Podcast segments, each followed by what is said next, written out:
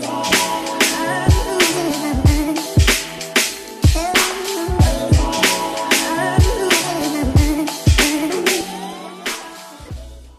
Bienvenue sur le quai, suis Show. Ici, on parle nutrition, fitness, lifestyle, développement personnel. Le tout pour vous apprendre à être la meilleure version de vous-même. J'espère que la team No Bullshit se porte bien, que vous êtes en forme, en bonne santé et que vous continuez à faire des gains. Alors, les amis, on va commencer directement avec les annonces. La première annonce, c'est que demain, j'ai un programme qui sort, un programme qui me tient à cœur et vous allez entendre l'engouement dans ce podcast-là, c'est le programme Épaule Bulletproof. Un programme que je concocte depuis bien longtemps, que je garde de côté, mais c'est un programme qui me tient à cœur parce que j'ai une histoire personnelle. Et c'est ce que je vous raconte, entre autres, comme deuxième sujet de cet épisode. J'ai eu une opération à l'épaule gauche que j'aurais pu éviter si j'avais eu le savoir que j'ai aujourd'hui, parce que j'ai eu exactement les mêmes lésions à l'épaule droite et j'ai pu éviter l'opération. Je vous raconte tout ça dans cet épisode. D'ailleurs, j'ai raconté la petite histoire par email euh, pour ceux qui rejoignent, qui ont rejoint ma liste email. Eh bien, j'envoie des emails avec un peu de storytelling, avec des tips, etc. Donc, n'hésitez pas à vous abonner à ma liste email. Il y a plein euh, de gems qui sont partagés. Donc voilà, le lien dans la description, plein de trucs intéressants que vous pouvez intégrer dans votre pratique. Qu'est-ce que je dois dire de plus? Il y a bientôt la formation du programme Mentorship qui va commencer avec euh, la cinquième vague. Et franchement, je me réjouis. On est beaucoup. Je vois que les gens sont motivés. Et ça, franchement, ça fait chaud au cœur. Et j'ai hâte de partager avec vous. J'ai hâte de changer le game parce que je sais qu'on a plein de trucs à faire ensemble. Donc merci à tous les professionnels du sport et de la santé qui me font confiance. Dans cet épisode, les amis, comme je l'ai expliqué, eh bien, je vais vous raconter mon histoire concernant euh, l'articulation de l'épaule. Une histoire qui a été longue, mais que je vous ai abrégée ici. Quoi qu'il en soit, je vous ai raconté les points clés. C'est une histoire qui m'a énormément atteint. Et c'est également grâce à cette histoire, je peux utiliser le terme ici, grâce et pas à cause de, grâce à cette histoire que j'ai entamé ma quête de euh, connaissances, d'acquisition de connaissances sur le développement articulaire. C'est vraiment ça qui a fait que, hey, je me suis dit non, les gars là, il y a un truc de faux on ne dit pas les choses correctement. Et c'est ce qui m'a permis de m'aider moi dans un premier temps et d'aider des dizaines et des centaines de personnes à ce jour-là. Donc voilà, j'espère que vous allez pouvoir en retirer quelque chose. Je parle également des limitations qu'on peut retrouver sur euh, les images qu'on va avoir des IRM, imagerie à résonance magnétique. On considère souvent l'IRM comme le saint graal, le meilleur truc à faire pour avoir toutes les informations et tous les diagnostics pertinents. Or, je vous explique que c'est pas si pertinent que ça dans mon domaine de compétence qui est celui des troubles musculo-squelettiques. Donc voilà, j'espère qu'il y aura des trucs à intégrer. Je suis parti un peu dans tous les sens, mais euh, voilà, c'était le cœur qui parlait. Je devais dire ce que je devais dire. Quoi qu'il en soit, les amis, sachez que je reçois parfois des messages euh, de certains d'entre vous qui écoutent le podcast et qui prennent l'initiative de m'envoyer un message vocal ou un message écrit simplement en disant Kev, merci pour ce que tu fais. Euh, franchement, j'écoute tes podcasts, etc. Plein de messages positifs. Et sachez que ça tombe toujours à des moments où vraiment je m'y attends pas, déjà de 1, et ça me donne énormément de force. Parce que je le rappelle encore une fois en tant que créateur de contenu, souvent on est là, ah, c'est relou quand même. C'est relou, c'est pas facile. Rappelez-vous, c'est plein de contenu, c'est beaucoup de travail, c'est des heures et des heures de travail pour partager euh, toutes ces informations. Et simplement un petit message, eh bien, ça fait chaud au cœur. Sachez-le. Et je vous dis pas de le faire avec moi, d'accord? Mais prenez l'initiative de le faire avec d'autres. Si vous consommez le contenu d'autres personnes, voilà, c'est important de, show du love. Euh, ça nous donne énormément de force, croyez-moi. En tout cas, moi, ça me booste et j'espère qu'on va continuer à collaborer ensemble parce que pour moi, c'est ça. On est une communauté et si je peux vous aider, c'est l'essentiel. Et bien entendu, vous me le rendez bien. Donc, euh, c'est donnant-donnant, c'est du win-win et c'est comme ça que euh, c'est comme ça qu'on avance. Donc, n'hésitez pas à aller me soutenir sur toutes les plateformes Apple Podcast, lâcher un 5 étoiles, lâcher un commentaire sincère. Euh, voilà, moi, moi, quand je l'ai dit, ça me donne énormément de force, encore une fois. Vous pouvez également lâcher un 5 étoiles sur Spotify. Enfin bref, c'est le meilleur truc que vous puissiez faire pour me soutenir. Donc voilà, j'insiste à chaque fois là-dessus. Les amis, je n'en dis pas plus. On parle de l'épisode d'aujourd'hui, le programme Épaule Bulletproof qui sortent demain pour ceux qui écoutent le podcast à l'heure. Let's get it. Bienvenue dans un nouvel épisode les amis. Dans cet épisode, on va parler de deux sujets. Dans un premier temps, on va parler de l'IRM et de ses limitations. Et dans un deuxième temps, je vais vous raconter mon opération à l'épaule gauche. L'opération qui a un peu initié toute ma curiosité pour le développement articulaire, pour tout ce que je vous partage aujourd'hui en termes de réhab, réathlétisation et préparation euh, physique. Donc vous allez voir qu'il y a quelques trucs à prendre et j'espère que vous allez pouvoir les intégrer dans votre pratique et éventuellement questionner certaines choses qui vont vous être dites. on va commencer directement par le premier sujet du jour. On va parler de l'IRM. L'IRM est un acronyme pour imagerie à résonance magnétique. Et pour vous donner un peu le contexte, j'ai décidé d'aborder le tout et euh, d'expliquer ou d'apporter un peu plus d'explications parce que j'ai récemment fait un réel sur Instagram qui a fait pas mal polémique au sein de, de euh, certains collègues. Hein. Certains collègues se sont euh, révoltés dans mes DM, envoyé des messages. Ils étaient un peu offusqués par ce que j'ai dit. Alors, ce que je disais dans, l'IRM, dans l'IRM, dans le réel, ce que je vais bien entendu élaborer ici, j'ai commencé avec une phrase choc où je disais l'IRM, ça ne sert à rien. Et plus tard dans le réel, eh bien, je dis que l'IRM est limité donc, euh, bien entendu, les informations qu'on va en retirer sont limitées, ce qui veut dire que, bien entendu, il y a des contextes dans lesquels, eh bien, il y a une certaine pertinence. Et j'ai rajouté, bien entendu, dans la caption, dans la légende, euh, que l'IRM, dans certains contextes, ça peut être pertinent. Mais dans mon contexte à moi, qui est celui des troubles musculo-squelettiques, eh bien, selon moi, c'est beaucoup moins pertinent, beaucoup moins important que ce qu'on croit. Et je viens questionner tout ça, et c'est vrai que ça peut paraître un, peu choquant, parce que dans l'industrie de la santé et du fitness, du sport de manière générale, l'IRM, c'est un peu le Saint Graal. Et ça, tout le monde le sait, la population générale le sait, euh, ou le considère comme ça, les athlètes également, et les professionnels du sport et de la santé également. Quand on a une blessure quelque part, on a fait les différents tests, et bien on se dit voilà, il faut aller faire un IRM. L'IRM va apporter la réponse à toutes les questions qu'on se pose. On va savoir exactement euh, ce qu'on a. Et donc si on sait exactement ce qu'on a, on va pouvoir avoir le diagnostic, le meilleur diagnostic pour traiter euh, notre blessure. Encore une fois, je le rappelle, je parle des euh, troubles musculo-squelettiques. Et bah, moi, je viens questionner tout ça. Et je dis justement que selon moi, dans la plupart des cas, pour ne pas être radical ici, eh bien, tout ce qui tourne autour des euh, muscles, euh, des troubles musculo-squelettiques, encore une fois, eh bien, c'est pas important. Je dirais même que on peut s'en passer complètement dans la plupart des cas. Et dans cet épisode, je vais expliquer exactement pourquoi c'est moins important que ce qu'on croit, encore une fois, dans mon domaine de compétences.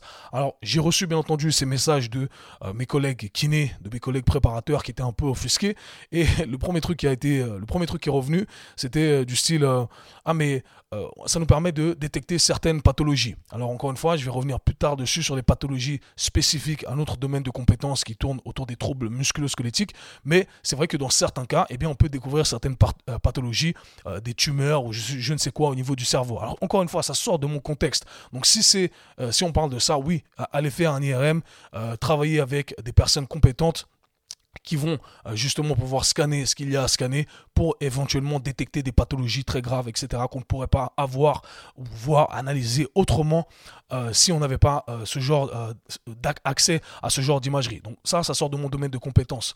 Maintenant, pour les pathologies qui tournent autour des troubles musculo-squelettiques, eh bien selon moi, c'est moins important que ce qu'on croit, Et ça, c'est parce que au final, on a des méthodes qui nous permettent de euh, réparer, de euh, remodeler les tissus qui doivent être remodelés, peu importe, peu importe le nom de la pathologie. Donc je vais expliquer tout ça. Mais dans un premier temps, je vais essayer euh, d'élaborer un peu sur tout ce que j'ai dit dans ce réel et je vais essayer de le décortiquer un peu. Alors la première chose que je dis, sachez que quand on va voir, on va faire un IRM, eh bien on se dit qu'on va avoir la réponse à nos questions, qu'on doit avoir une lésion. Si on a mal quelque part, eh bien on va avoir une lésion. Ce que j'explique dans le réel, et c'est ce qui est arrivé dans plusieurs cas, que certaines personnes vont faire un IRM et euh, parce qu'elles ont mal à un endroit, mal à l'épaule, mal au genou, peu importe, vont faire l'IRM et quand elles sortent de l'IRM, elles ont les résultats de, de l'imagerie et il n'y a aucune lésion présente sur l'image. Par conséquent, le médecin dit écoutez, il n'y a rien sur l'image. Donc la conclusion du médecin, c'est qu'il n'y a rien. Éventuellement, il vous donne six sessions de kiné, de physio, et ensuite il vous dit, voilà, si vous revenez plus tard et que vous insistez, il va forcément vous dire que c'est dans votre tête. Et j'ai reçu encore une fois des messages de certains kinés, euh, physio, coach, etc., qui m'ont dit, oui, mais oh, ça, ça arrive jamais. Comment ça, ça, arrive jamais? C'est là où les gens ne se questionnent pas. Il suffit de lire les commentaires du post des gens, monsieur, madame, tout le monde, qui écrivent et qui disent, c'est exactement mon cas. J'ai fait plusieurs des dizaines, et ça fait des mois que je fais des séances chez mon kiné, chez mon physio, avec mon préparateur ou autre. J'ai fait des IRM, il y a toujours rien. On me dit que c'est dans ma tête. C'est pas moi qui invente ça. Les gens pensent que je sors ça d'un chapeau de magicien. Euh, c'est pas moi qui invente ça. C'est le cas de dizaines, de centaines de personnes. Et il suffit de lire les commentaires et les dizaines de DM que j'ai reçus des gens qui me confirment que c'est leur situation. Donc, le premier argument, c'était de dire que, voilà, ça arrive. Dans certains cas, euh, dans beaucoup de cas, je dirais même, eh bien, on se retrouve à faire un IRM et on ne voit rien sur l'IRM. Et là, la personne, le problème de la conclusion, c'est que, voilà, je vois rien, par conséquent, vous n'avez rien. Donc, continuez à faire ce que vous, ce que vous faites. Éventuellement, la douleur va partir parce que c'est dans votre tête. Et c'est complètement erroné. Et ce que j'expliquais dans un premier temps, c'est que ce n'est pas parce qu'on ne voit rien sur l'IRM que vous n'avez rien. On peut avoir des micro-lésions qui, ces dernières, se mesurent en nanomètres et qui, par conséquent, ne peuvent pas être vues, analysées sur l'imagerie. Euh, ça ne veut pas dire que vous n'avez rien. C'est-à-dire que peut-être vous avez des lésions structurelles qui sont trop petites pour être observées sur l'image. Et ces lésions-là, éventuellement, peuvent euh, créer des douleurs, peuvent créer des pertes de fonction, etc., etc. Donc, on doit prendre en considération votre ressenti. Ce n'est pas forcément, ce n'est pas que dans votre tête. Pour moi, c'est la réponse un peu facile et le modèle euh, biopsychosocial que j'aime pas trop parce que, voilà, on n'arrive pas à trouver la réponse à, vos questions. Voilà, c'est dans votre tête. Ok, c'est dans votre tête. Débrouillez-vous. Et j'ai travaillé aujourd'hui, à ce jour, avec des dizaines et des dizaines de personnes à qui on a dit, euh, on a donné ce genre de discours. Et moi, bien entendu, vu que j'ai pas ce discours et que je remets toutes ces choses en question, eh bien, j'ai pu euh, adresser le problème. Ok, donc c'est un fait. Je parle de mon expérience pratique ici. Et encore une fois, j'ai des dizaines de témoignages pour euh, confirmer le tout. Le deuxième argument que j'ai mentionné dans ce réel, c'est que ce n'est pas parce que on voit des lésions sur l'image que c'est forcément problématique. Et là, il y a énormément d'études pour confirmer tout ça. Encore une fois, je sors pas ça de mon chapeau de magicien. Il y a énormément d'études qui ont été faites sur des athlètes, des athlètes, des joueurs de volley, euh, des joueurs de baseball. On a pris des athlètes qui étaient en bonne santé, qui n'ont aucune douleur, qui n'ont aucun symptôme et qui n'ont aucune perte de, euh, perte de fonction. Leurs épaules fonctionnent très bien. Ils vont faire des IRM et sur les IRM, eh on constate que ils ont des lésions, ils ont des euh, dégénérations de certains tendons, ils ont euh, des ce que vous voulez, Ils observent des dégénérations et quand on leur demande est-ce que tu as mal? Non, est-ce que tout fonctionne bien? Ils font des bilans, etc. Tout fonctionne bien. Donc au final, tout ça pour dire quoi? Tout ça pour dire que voilà, on peut avoir des lésions structurelles mais qui ne sont pas forcément problématiques. Il y a énormément de cas d'études qui ont été faits. Euh, je vous parle de, revues scientifiques ici. Encore une fois, euh, ça s'est fait, euh, pour ceux qui suivent un peu le tout, ça s'est déjà fait sur la population générale, des gens qui ont été diagnostiqués avec des hernies discales, d'accord, et qui n'ont aucune douleur. Et à contrario, on a des gens qui souffrent de douleur et qui n'ont rien sur image, ok, qui ont des douleurs au dos et qui n'ont rien sur l'image. Alors, voilà pourquoi je dis que ça ne nous donne pas autant d'informations pertinentes que ça. Et là, encore une fois, j'ai reçu des messages de gens qui me disaient ah mais ça nous permet de, trouver la cause du problème. Eh bien non, ça ne nous permet pas de trouver la cause du problème parce que ça nous permet éventuellement de créer une cause potentielle qui n'est pas vraiment la cause du problème. C'est ça vraiment la, mauvaise interprétation. C'est parce que si on revient sur cette phrase-là, je reprends les arguments que j'ai mentionnés. On, prend un athlète de euh, volleyball et on lui fait faire un IRM. On voit qu'il a des lésions à, l'épaule. Et donc, on commence à traiter son épaule. On lui fait faire des exercices de réhab, etc. Mais la personne n'a pas de problème. La personne n'a pas de problème. Donc, ce n'est pas parce qu'il y a des lésions structurelles. En fait, on a créé une cause. Et c'est ça le problème de l'industrie, c'est que, selon moi, l'industrie de la santé et du fitness, eh on adore créer des problèmes là où il n'y en a pas. On adore créer des causes à des problèmes là où il n'y en a pas. Donc, non, ça ne nous dit pas, euh, ça ne nous dit pas là où il y a des causes. Et éventuellement, euh, ça ne nous dit pas là où il y a euh, la, cause du problème, pardonnez-moi. Et donc, encore une fois, si on ne voit rien à l'image, eh bien, ça ne nous donne aucune information. Donc, tout ça pour vous dire que ce n'est pas très pertinent, euh, selon moi, de ce point de vue-là. Maintenant, un truc qui est très important à mentionner, je reviens sur ce que j'ai dit au, tout début, en parlant des différentes pathologies, des troubles musculo-squelettiques. Peu importe ce qu'on va voir à l'image, peu importe ce qu'on va voir à l'image, j'insiste ici, peu importe le nom que vous allez donner à euh, ce que vous allez observer sur l'image, que ce soit une tendinopathie, que ce soit une déchirure de premier degré, deuxième degré, peu importe le nom que vous allez trouver à l'image. Lorsqu'il s'agit de troubles musculosquelettiques, il n'y a qu'une seule réponse. Il faut envoyer un signal de force sur ces tissus pour créer un remodelage de ces derniers, pour améliorer la qualité de ces derniers. C'est tout. Donc on s'en fout au final, on s'en fout du nom que vous allez attribuer, on s'en fout de ce que vous allez voir exactement sur euh, l'IRM, parce qu'au final, il n'y a qu'une seule solution. Et moi, je vous dis ça comme ça, et c'est un peu vague, bien entendu, j'ai pas l'occasion de, tout développer. C'est pour ça que j'ai créé une formation pour les coachs qui dure six mois, je le rappelle. Donc, on a un podcast, je peux pas tout dire. Mais tout ce qu'il faut retenir, c'est que le corps s'adapte à un signal de force. C'est comme ça que le corps s'adapte. Donc si on veut créer une adaptation, on doit envoyer un signal de force spécifique sur nos tissus. Et vous savez quoi? Tous les tissus s'adaptent exactement de la même façon. Donc peu importe où se trouve la lésion, que ce soit le tendon, que ce soit le muscle, que ce soit l'os, peu importe, le, principe, les principes qui vont être appliqués sont les mêmes. Maintenant, l'erreur de l'industrie est la suivante, c'est que on a créé des liens de causalité, on a créé des connexions en fait entre des causes potentielles, des blessures, des diagnostics et les protocoles de rééducation qui vont être attribués. Qu'est-ce que j'entends par là?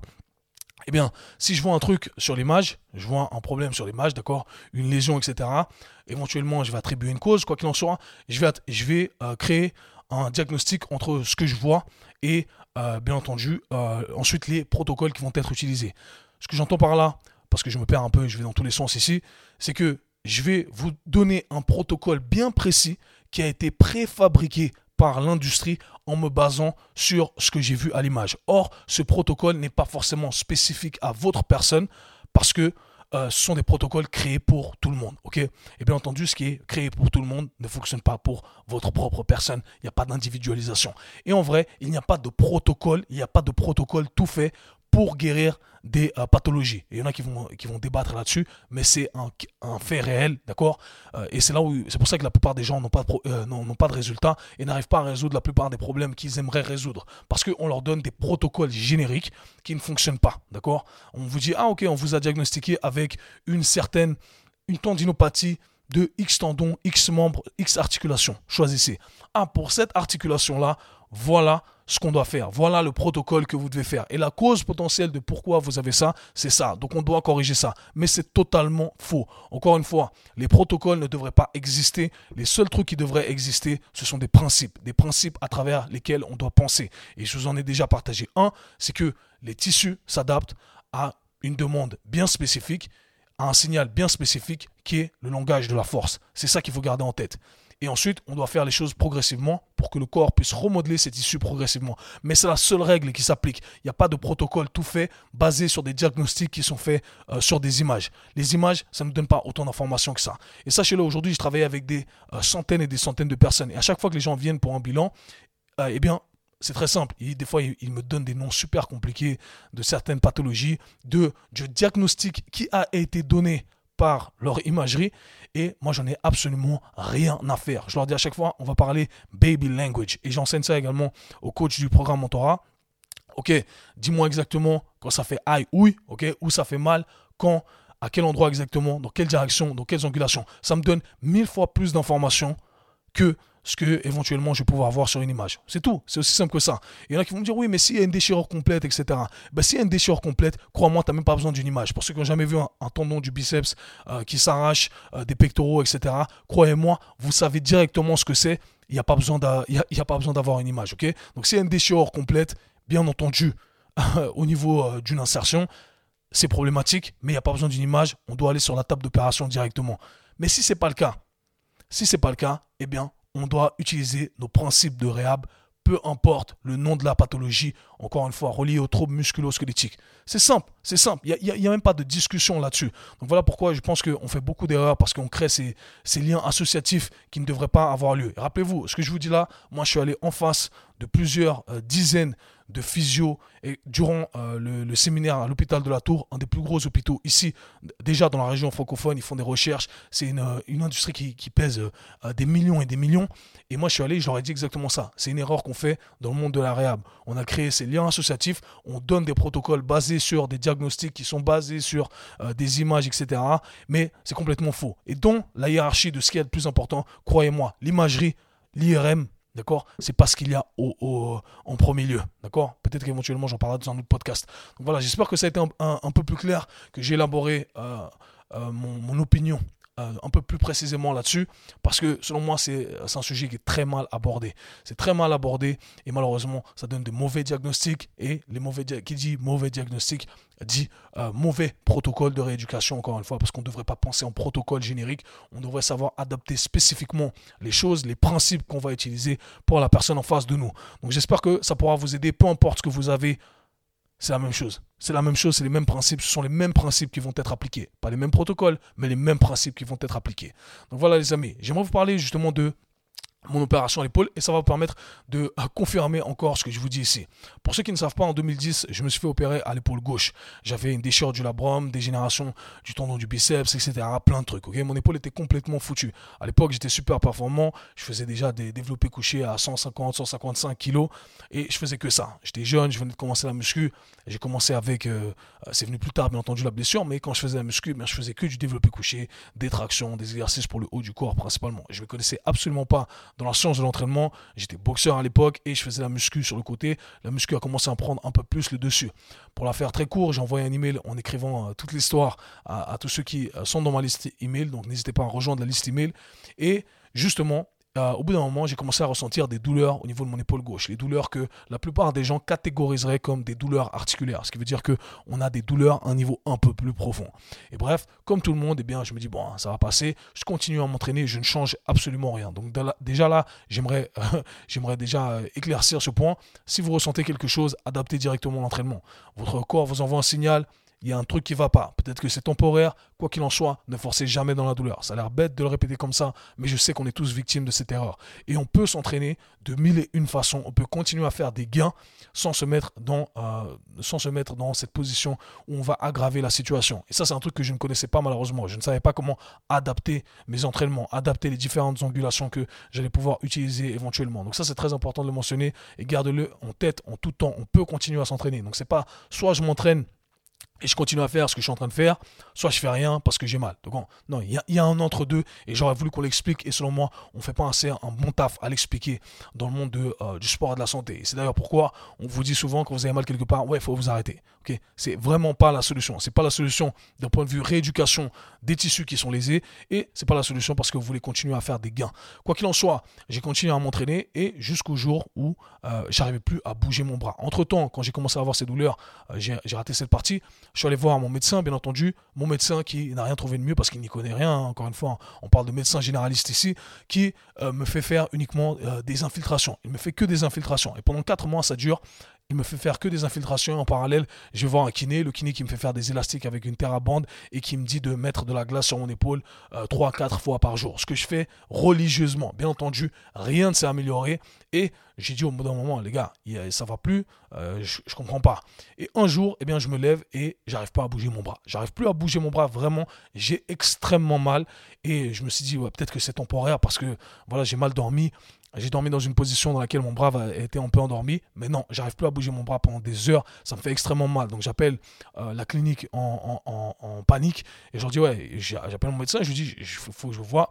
Il me fait faire un IRM je reçois le résultat de l'IRM et bref, on voit toutes les lésions que euh, j'ai mentionnées. Il me dit voilà, on va envoyer une lettre à l'hôpital. Bref, je peux que me faire opérer 11 mois plus tard parce que j'ai pas les assurances euh, pour me faire opérer rapidement, j'ai pas les assurances pour me faire opérer en, en clinique, donc je dois passer par le processus public. Donc en attendant pendant 11 mois, donc ça faisait déjà 4 mois que ça durait, j'ai rien pu faire. Voilà. Donc pendant une année, j'ai rien pu faire avec mon épaule.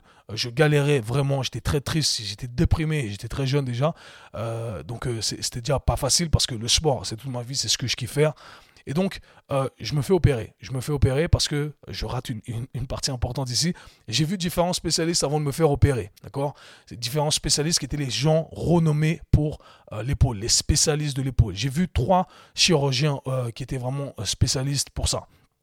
Et donc, à chaque fois que je vais voir ces personnes-là, j'avais déjà le rapport de l'IRM, eh bien, je leur ai présenté, euh, j'ai fait la consultation, ils ont vu le rapport de l'IRM, et ils m'ont tous dit, de manière unanime, que je devais me faire opérer. Bien entendu, eux, pour leur agenda, c'est mieux de m'opérer, parce qu'ils font de la maille, mais comme j'ai pas, pas l'assurance pour me faire opérer chez eux, eh bien, ils font pas le maille, bien entendu. Mais, quoi qu'il en soit, directement, ils, me disent, en voyant le rapport, que je dois me faire opérer. Et déjà, aujourd'hui, avec mon savoir, ce qui est choquant, c'est que le seul diagnostic qui a été fait a été basé sur la lecture du rapport de l'IRM. Pour revenir sur tout ce que j'ai dit jusqu'au début, j'ai pas eu de bilan, j'ai pas eu de questionnement sur mes entraînements, sur ce que je faisais, sur ce que je pouvais ajuster, etc., etc. J'ai eu que le rapport de l'IRM qui a été lu et les gens qui ont dit opération. Donc encore une fois, on s'est basé sur un, diagnostic d'une image et c'était l'opération. ok? Et vous allez comprendre pourquoi c'est faux, encore une fois, avec mon cas personnel. Voilà pourquoi j'en parle ici et, que je suis chaud bouillant parce que ça a été mon cas et je sais que c'est le cas de euh, nombreuses personnes. Donc, ils me disent de me faire opérer. Après avoir vu tous ces spécialistes, je me dis, bon, moi, j'y connais rien. Rappelez-vous, c'est tout le début. Euh, on parle de 2010, 2010 euh, ici. J'étais pas encore dans le monde du sport et de la santé en tant que professionnel. Donc, je me dis, bon, je vais écouter les médecins. Donc, je finis par me faire opérer. Je me fais opérer à l'épaule gauche. Et suite à quoi euh, voilà, la rééducation, c'était bidon, c'était, c'était, n'importe quoi. Peut-être que je, je passerai un autre épisode à vous raconter tout ce qui a été faux euh, dans cette rééducation. Je l'ai fait dans les emails, encore une fois, je le rappelle pour ceux qui veulent, euh, qui veulent rejoindre ma liste email. Et donc, je peux reprendre le sport. Après avoir fait ma rééducation qui était catastrophique, on me dit retourne faire les trucs là où tu t'es blessé en gros. ok? Je vous le fais ici en très clair, comme ça vous comprenez. Alors mon, épaule n'était pas à 100%, elle n'était pas là où elle était avant, et on me dit retourne faire le truc que tu faisais auparavant, là où tu t'es blessé. Et c'est la plus grosse erreur que je vois dans le monde de la rééducation aujourd'hui. C'est que on n'a pas retrouvé la capacité de, euh, du membre lésé qu'on avait, et on retourne sur le terrain, on retourne faire l'activité dans laquelle on s'est blessé. Déjà là, c'est qu'il y a une logique qui est complètement erronée. Parce que aujourd'hui, avec les gens avec qui je travaille, on retourne pratiquer l'activité à 100% telle qu'on le faisait par le passé uniquement lorsque on a ramené la capacité de notre articulation à un palier qui est bien au-dessus de celui où on s'était blessé par le passé. Or, aujourd'hui, on est en dessous de là où on était lorsqu'on s'est blessé et on nous dit de retourner faire l'activité qu'on faisait par le passé pas étonnant qu'on se reblesse au même endroit. Et la plupart des blessures ont lieu exactement au même endroit pour cette raison-là. On a moins de capacité et on retourne faire les trucs qu'on faisait par le passé. Pas étonnant qu'on se blesse. Encore une fois, je suis un peu frustré quand j'en parle aujourd'hui. Donc, bien entendu, j'ai commencé à ressentir des douleurs à mon épaule gauche, mais encore pire, pour vous la faire un peu plus court, eh bien, j'ai commencé à, sentir des douleurs à l'épaule droite. Des douleurs qui étaient très similaires à celles que je ressentais euh, dans mon épaule gauche.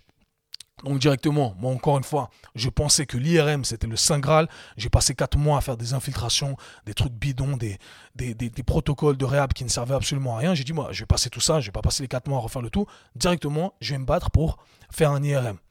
Et donc, j'insiste, euh, je vais voir mon médecin, je suis à New York à ce moment-là, je dis, je vais faire un IRM. Donc, je fais un IRM et j'ai exactement, exactement les mêmes lésions, les mêmes blessures que j'avais l'épaule gauche. Donc bien entendu, ils voient déchirer du labrum, tous ces trucs-là. Ils me disent, monsieur, vous n'avez pas d'autre option que d'opérer. Et c'est à partir de là que j'ai commencé à tout remettre en question.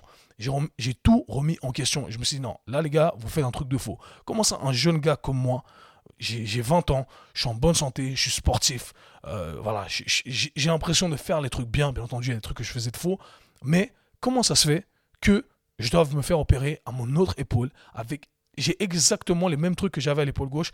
Il y a un truc que vous faites de faux. Et c'est ça qui m'a lancé dans ma quête d'apprentissage, de développement articulaire, de bien-être articulaire, etc. Développement de mobilité, appelez ça comme vous le souhaitez. C'est ça, c'est ça, c'est ça l'événement qui m'a lancé dans tout ça. Ce sont ces blessures aux épaules parce que je devais me faire opérer à l'épaule droite. Et vous savez quoi? Eh bien, j'ai pas eu à me faire opérer. J'ai pas eu à me faire opérer parce que j'ai bien entendu, j'ai développé mon savoir sur le développement articulaire, j'ai fait ma rééducation, j'ai fait mon développement articulaire et mon épaule aujourd'hui fonctionne très très très bien. Très très bien. Directement quelques mois après, j'ai pu recommencer à faire des mouvements au-dessus de la tête, j'ai fait des handstands. Bref, j'ai fait des trucs de ouf. Encore une fois, tout ça pour vous dire que on s'est basé sur un IRM uniquement. On m'a dit que la seule solution, encore une fois, le protocole, c'est l'opération pour ce genre de blessure et moi j'ai dit non. Alors je dis pas que dans certains cas, il faut pas se faire opérer, c'est pas ça.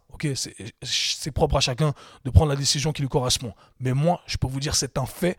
Je n'ai pas eu à me faire opérer à l'épaule droite, sachant que j'ai eu exactement, exactement les mêmes lésions qu'à l'épaule gauche. Donc je sais que si j'avais eu le savoir que j'ai aujourd'hui, je n'aurais jamais eu l'opération que j'ai eue à l'épaule gauche. Et c'est un fait, il y a plusieurs personnes qui ont travaillé avec moi en présentiel et qui n'ont pas eu à se faire opérer parce que on a fait les choses correctement. Parce que tous les tissus s'adaptent, comme je l'ai dit, lorsqu'on place le bon signal, lorsqu'on envoie le bon signal sur les bonnes lignes de tissu. Donc c'est aussi simple que ça. Des fois, c'est un peu frustrant pour moi de l'expliquer comme ça. Et malheureusement, beaucoup de mes collègues se frustrent quand je dis ça parce que ça remet tout en question. Ça remet en question tout ce qu'on nous a appris. Et, on s'en fout au final, ça remet en question tout ce qu'on nous a appris. Malheureusement, c'est un biais cognitif que beaucoup ont. Et c'est un biais, encore une fois, je ne sors pas ça de mon chapeau de magicien, c'est un biais cognitif qu'on appelle les coûts irrécupérables. le principe qui est très, très simple que j'ai appris de Daniel Kahneman. En gros, c'est euh, que notre cerveau va nous empêcher de voir euh, les choses en face, on va se voiler la face tout simplement parce que on ne veut pas faire face au fait que éventuellement ce qu'on croit être vrai est faux. Ce qu'on croit être vrai, donc on investit du temps, de l'énergie, euh, de l'argent éventuellement pour apprendre ces choses-là dans lesquelles on croit. ces choses-là qu'on a appliquées sur des dizaines et des dizaines de patients slash clients. Et là, on a quelqu'un ou quelque chose qui vient remettre en question cette vérité. Eh bien, on ne veut pas y croire. Parce qu'on se dit non, si je crois en ça, ça veut dire que je vais, perdre tout cet investissement que j'ai fait au préalable pour développer cette vérité que j'ai ancrée dans ma tête. Et c'est un biais cognitif qui s'appelle les coûts irrécupérables, look it up. Allez, allez le chercher, c'est pas moi qui invente ça. Et malheureusement, je pense que c'est un biais cognitif qu'on devrait euh, éliminer, on devrait s'en débarrasser. En tout cas, moi, j'ai fait le travail pour le faire. sachez que tous les protocoles que je critique aujourd'hui sont des protocoles qui m'ont été enseignés de 1, que j'ai appliqués. Mais je les ai remis en question. Oui, parce que quand je faisais faire un Suzy du gainage parce qu'elle avait mal au dos et au bout de 10 mois, il n'y a aucune amélioration, eh bien, je me dis pas, c'est Suzy, ok? Je me dis, peut-être que le gainage, c'est pas la solution. Peut-être que le protocole qu'on m'a enseigné, eh bien, c'est pas la solution. Peut-être que je dois approcher les choses différemment et ce, qui, ce que je croyais être vrai ne l'est pas. Et c'est ça le questionnement. Et ce qui me frustre aujourd'hui, ce n'est pas tant euh, le, système éducationnel qui enseigne de mauvais protocoles, qui n'enseigne pas à penser, qui euh, enseigne simplement à mémoriser des exercices, des protocoles. C'est plutôt les gens qui ne remettent pas en question les choses. C'est ça qui m'énerve parce que moi, j'ai remis les choses en question et on a tous été euh, soumis aux mêmes enseignements. Donc voilà, je, pense que c'est le travail de chacun, c'est vraiment un devoir individuel de remettre les choses en question pour pouvoir offrir le meilleur service à ses clients. Donc rappelez-vous, moi je fais ça, c'est vraiment par amour, c'est pour partager. Il n'y a que du love ici. J'ai pas, pas besoin de faire ça. Mais si je le fais, c'est parce que j'espère que vous allez pouvoir en retirer quelque chose, utiliser ces principes et faire les choses correctement. Il faut être spécifique, il faut penser en principe, il ne faut pas penser en protocole, en méthode toute faite. Ça ne fonctionne pas. Éventuellement, ça va fonctionner pour une personne, mais ça ne va pas euh, fonctionner pour les autres. Ok? Donc voilà les amis. Tout ça pour vous dire que mon histoire, c'est l'histoire de dizaines, de centaines de personnes qui sont dans le même cas que moi. L'épaule, c'est vraiment une articulation qui me tient à cœur. C'est un truc sur lequel, bah, c'est le truc qui m'a changé la vie. C'est ce qui m'a permis de développer mon savoir, d'entamer cette quête sur le développement articulaire, sur le bien-être. Ça m'a permis d'améliorer mes performances et celles de mes athlètes, d'améliorer mon niveau de préparation physique. Voilà pourquoi j'ai décidé de créer le programme Épaule Bulletproof qui va sortir ce vendredi, donc le lendemain de la sortie de cet épisode. Et j'espère qu'il pourra vous aider. S'il peut vous aider, si vous êtes dans cette situation, vous avez des douleurs aux épaules, eh bien, allez checker tout ça. Il y a une partie auto-évaluation, il y a une partie réathlétisation et il y a des phases de développement. Vraiment, j'ai rien laissé au hasard et il y a plein de bonus qui vont venir par la suite. Franchement, je pense que c'est un des meilleurs programmes que je vais faire, que je vais faire de manière générale, avec toutes les informations qui vont être rajoutées par la suite. Donc j'espère vraiment que ça va vous aider et surtout ça va vous permettre d'individualiser les choses. Parce que le manque vraiment de, ce qui manque vraiment dans cette industrie, c'est la capacité à individualiser les choses. Et quand bien même on travaille avec un professionnel directement, eh bien, ce professionnel a souvent du mal à individualiser les choses parce que on pense de façon générique, on pense en protocole générique, en exercice générique. Je me lasse de le répéter et pardonnez mon, euh, mon intonation euh, durant cet épisode, c'est simplement parce que c'est quelque chose qui me tient à cœur et j'ai envie d'aider un maximum de personnes. Donc voilà les gars, j'espère que cet épisode pourra vous aider. Dans tous les cas, n'hésitez pas à le partager, à appliquer tout ce qui est dit et nous, on se voit, slash parle très bientôt. Peace. C'était le K-Swiss Show. Si vous avez apprécié le podcast, abonnez-vous, partagez-le avec vos amis. é meu tudo. Peace.